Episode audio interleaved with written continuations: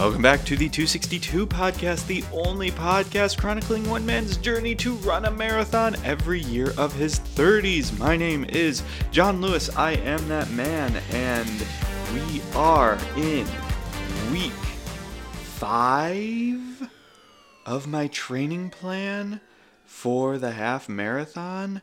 Please hold. Yes, fact check and confirm. Week five of the training plan and it is going pretty well. There hasn't been a week where I haven't uh, had some skips. I've pretty much abandoned the cross training. Uh, it's just a bridge too far in terms of trying to wrap my head around fitting that in also. Um, but I've been trying to be more consistent with hitting the runs the long run is the non-negotiable. Um, and so i think that that reconfiguration of how i think about it has been super helpful. Last week after we chatted i ran my longest run yet six miles and i am exceedingly proud of that effort. Um, i've been telling folks and i think i said this on the podcast last week and then the six miler further confirmed it. I think I could go out and run a half marathon and do decently. Now, what do I mean by decently? Of course, I'm not having any sort of time expectation. I have, and we'll get to this in a little bit, but I've got time hmm, hunches or in hopes dreams of what I'd hope to get with my time, but there's no hard expectation of essentially of my Maslow's hierarchy of self determination in my running as it is specific to this half marathon that I'm training for. Finishing is like the base. That's my bottom line is I need to finish this sucker. And so what's kind of exciting is I feel like at this juncture I've reached finishing I've crossed that threshold. I think I could run 13.1 miles. Now, would it be my best effort like if I stopped training right now and just ran? I don't think so, but I'm such a little baby runner that I don't even I'm going off of what you know, other people have said on other podcasts that I listen to. So I don't think it would be my best effort. I know for a fact it wouldn't be my best effort if, you know, getting some of these progressively longer weeks in my system, um, training my endurance will be better in my half effort. Um, so we we beat on boats against the current, as my good friend F. Scott would infamously write. So that's that was exciting. Six miles, um, and then last night I on the schedule it says two miles or cross train, and cross training. I don't know. I've got the. Uh, I've got a bike in the garage. What I'm thinking I might do, I don't have a treadmill.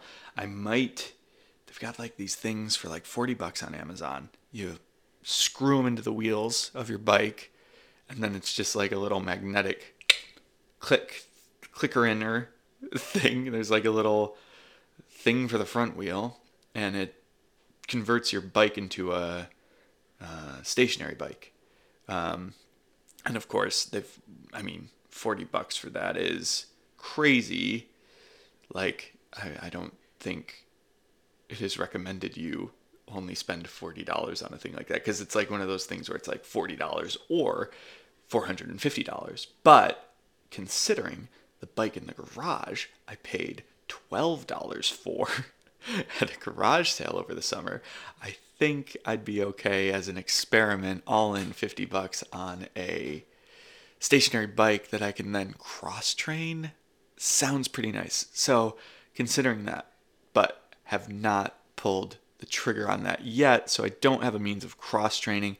The schedule that Mr. Hal Higdon has put together for me so graciously um, me and millions of other runners, it says do cross training or a two mile run. So I went out and I said, instead of doing a two mile run, because I wanted to get some FaceTime in with my wife. It's been a crazy week. So I said, okay, I'm just going to go see how fast I can run a mile. I don't even have a mile benchmark. I mean, I know what I did in my 5K that I raced, um, and that was on like the, the local parkway, flat, good weather conditions, um, and, and my best effort after having trained to go couch to 5K. So I have that metric, which I believe my best split was like 845. I don't have that info in front of me, but I was like, I really kind of just want to run a mile. And so I did that last night, and 828 was my sort of best effort mile time.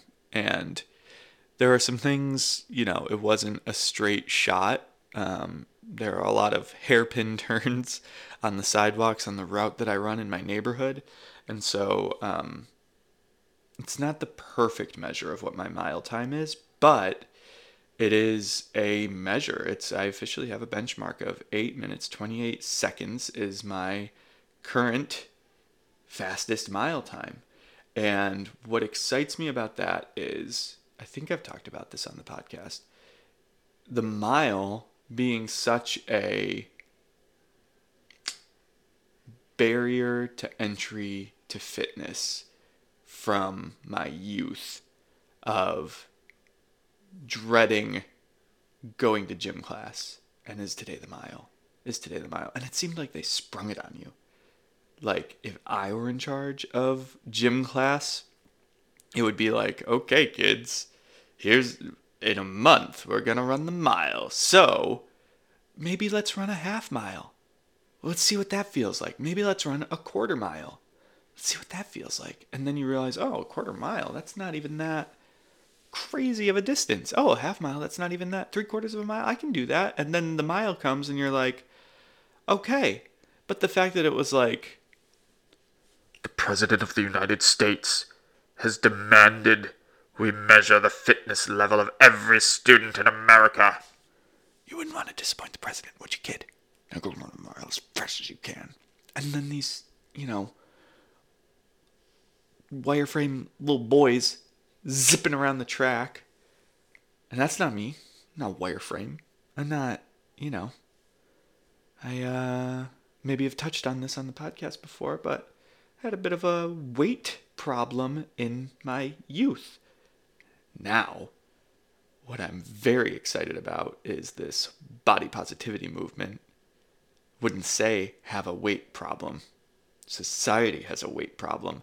I had weight and uh, I don't know. I don't know about all that. I'm not entering into that debate. But I was not conditioned in any way, mentally, physically, spiritually, to run a mile. And, and then they just spring it on you. And so that, I think, kind of psychologically messed me up for a lot of physical activity pursuits. Um, it's just like math, you know? Like, I feel like math teachers, if you if you don't have the right one, and math teachers, and this is a generalization, seem to think about math in a certain way, and then it's like they're. I went to a big high school. So there's a lot of kids. It's not like they can like Sophocles, Socrates, you, and like walk through the village square and explain calculus in a conversational manner. Um, but it's like I don't know. I sometimes I wish that it, like I, I'm not particularly anything at math.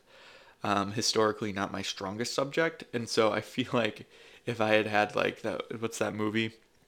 Is it Stand and Deliver? Um, where that guy gets all the kids to pass calculus. Never passed calculus in my life. I took it like two times in college, and I did not do well.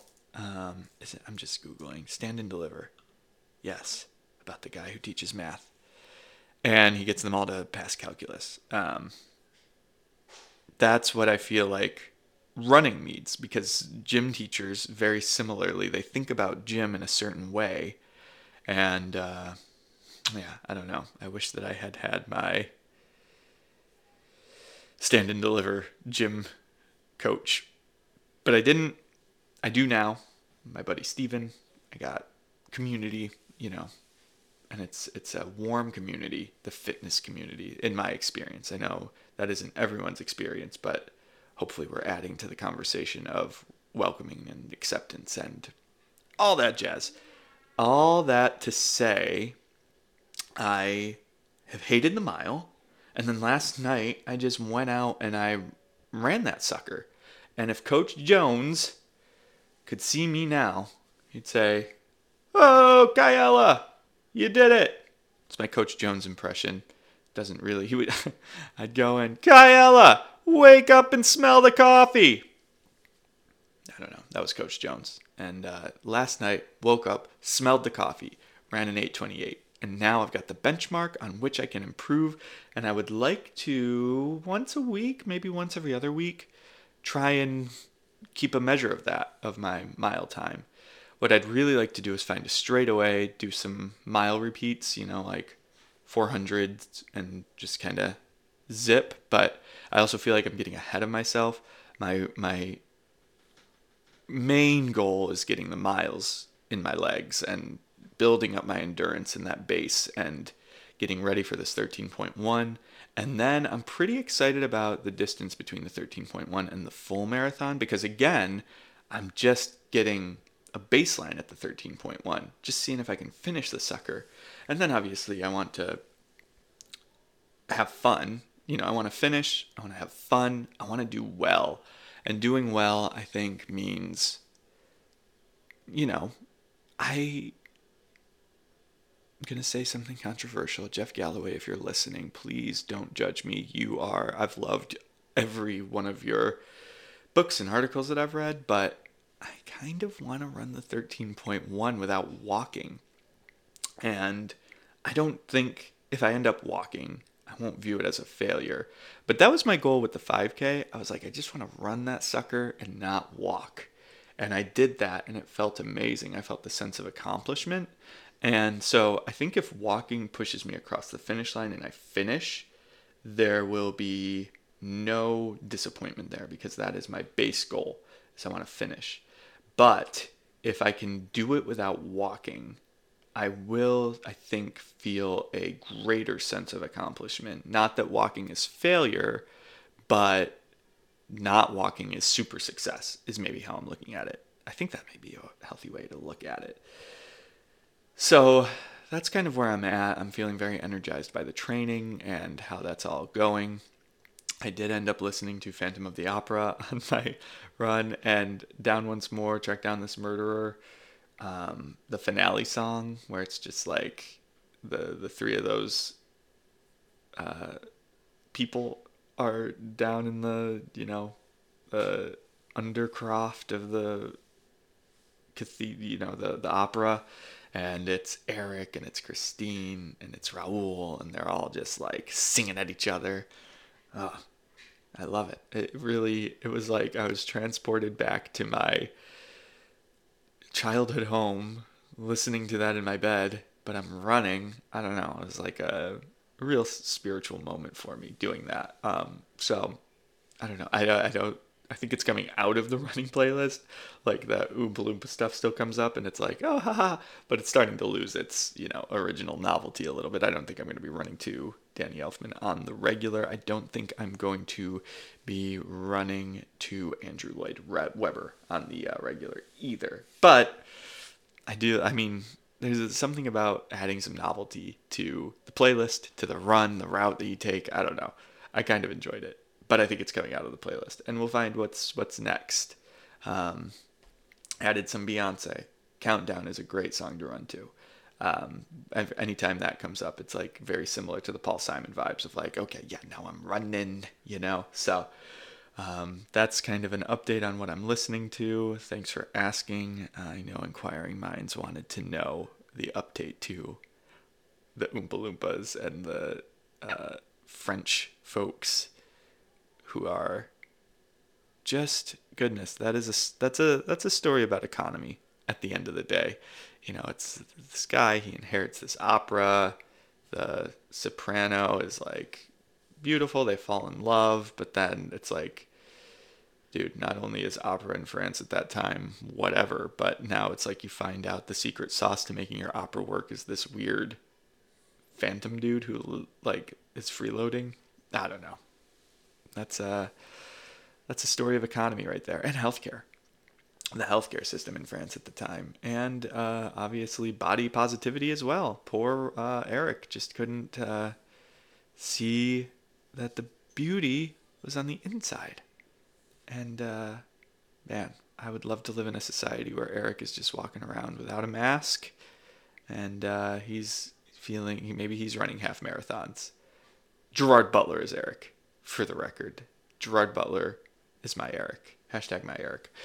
Okay, we have let this get away from us for goodness sake, but the good news is nobody is listening to this podcast. I am so thankful that you, the invisible, are letting me ramble like this. Um, and yeah, so um, this week is kind of a resty week. On the schedule, it says race a 5K. I'm not doing that, but I think I will get out and do a 5K amount, see if I can PR a 5K. I don't know. I might try. Um, it'd be kind of interesting because I don't have access on the regular to that parkway. Um, and so it's just a little hilly where I am. So I don't know if PRing is in the cards, but um, yeah, I don't know. I, I, I just uh, have a lot of gratitude for the running today, um, this week, and I'm very excited. And I know that not every week is exciting, and uh, some weeks it's just crazy and a pain, but I'm happy to be in this spot right now where I do have the gratitude, and I thought I would share that with you. And honestly, I think that's a pretty good place to leave it. Um, we'll continue talking about the 13.1 as it comes up. And uh, yeah, I'm just uh, thankful for you for listening. I will see you next time on the 262 podcast.